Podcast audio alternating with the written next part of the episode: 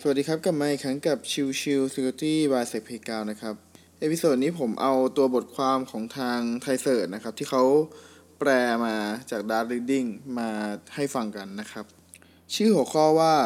ผลสำรวจความเสี่ยงด้านไซเบอร์ของการทำงานจากที่บ้าน พบองค์กรส่วนใหญ่ยังขาดแนวทางรับมือ อาจเสี่ยงถูกแฮ็กและก็ข้อมูลรั่วไหลได้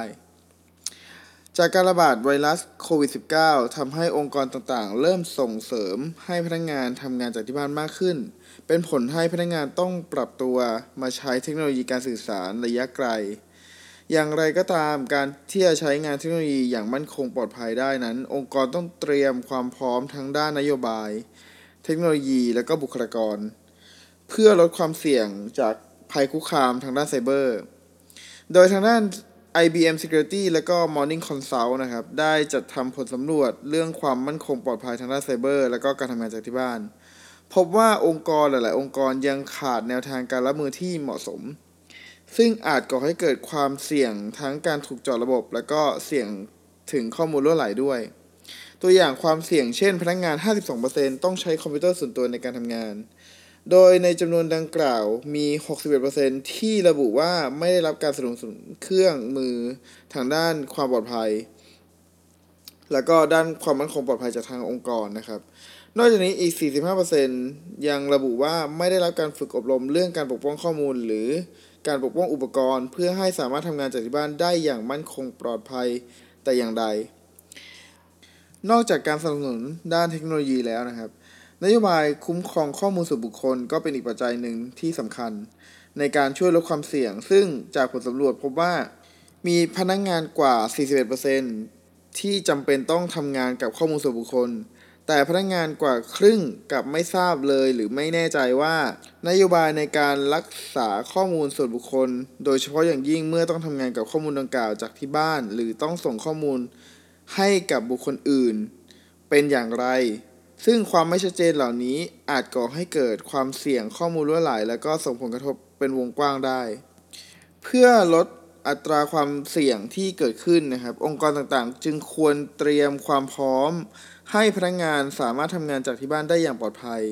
ทั้งด้านเครื่องมือ การอบรมเพื่อสร้างความตระหนัก รวมถึงการกำหนดนโยบาย และประกาศนโยบายการคุ้มครองข้อมูลส่วนบุคคลให้ชัดเจน ทั้งนี้ รายงานดังกล่าวเป็นผลสำรวจจากผู้ตอบแบบสอบถามในสหรัฐ โดยข้อมูลข้างต้นเป็นเพียงการสรุปประเด็นบางส่วนเท่านั้น ผู้ที่สนใจสามารถอ่านข้อมูลเพิ่มเติมได้จากตัวเอกสารของทาง mediaroom.com นะครับ ประเด็นนี้เป็นประเด็นที่น่าสนใจนะครับ ในเรื่องของการทำงานจากที่บ้าน แล้วก็องค์กรหลายองค์กรยังขาดเครื่องมืออุปกรณ์ที่เป็นของ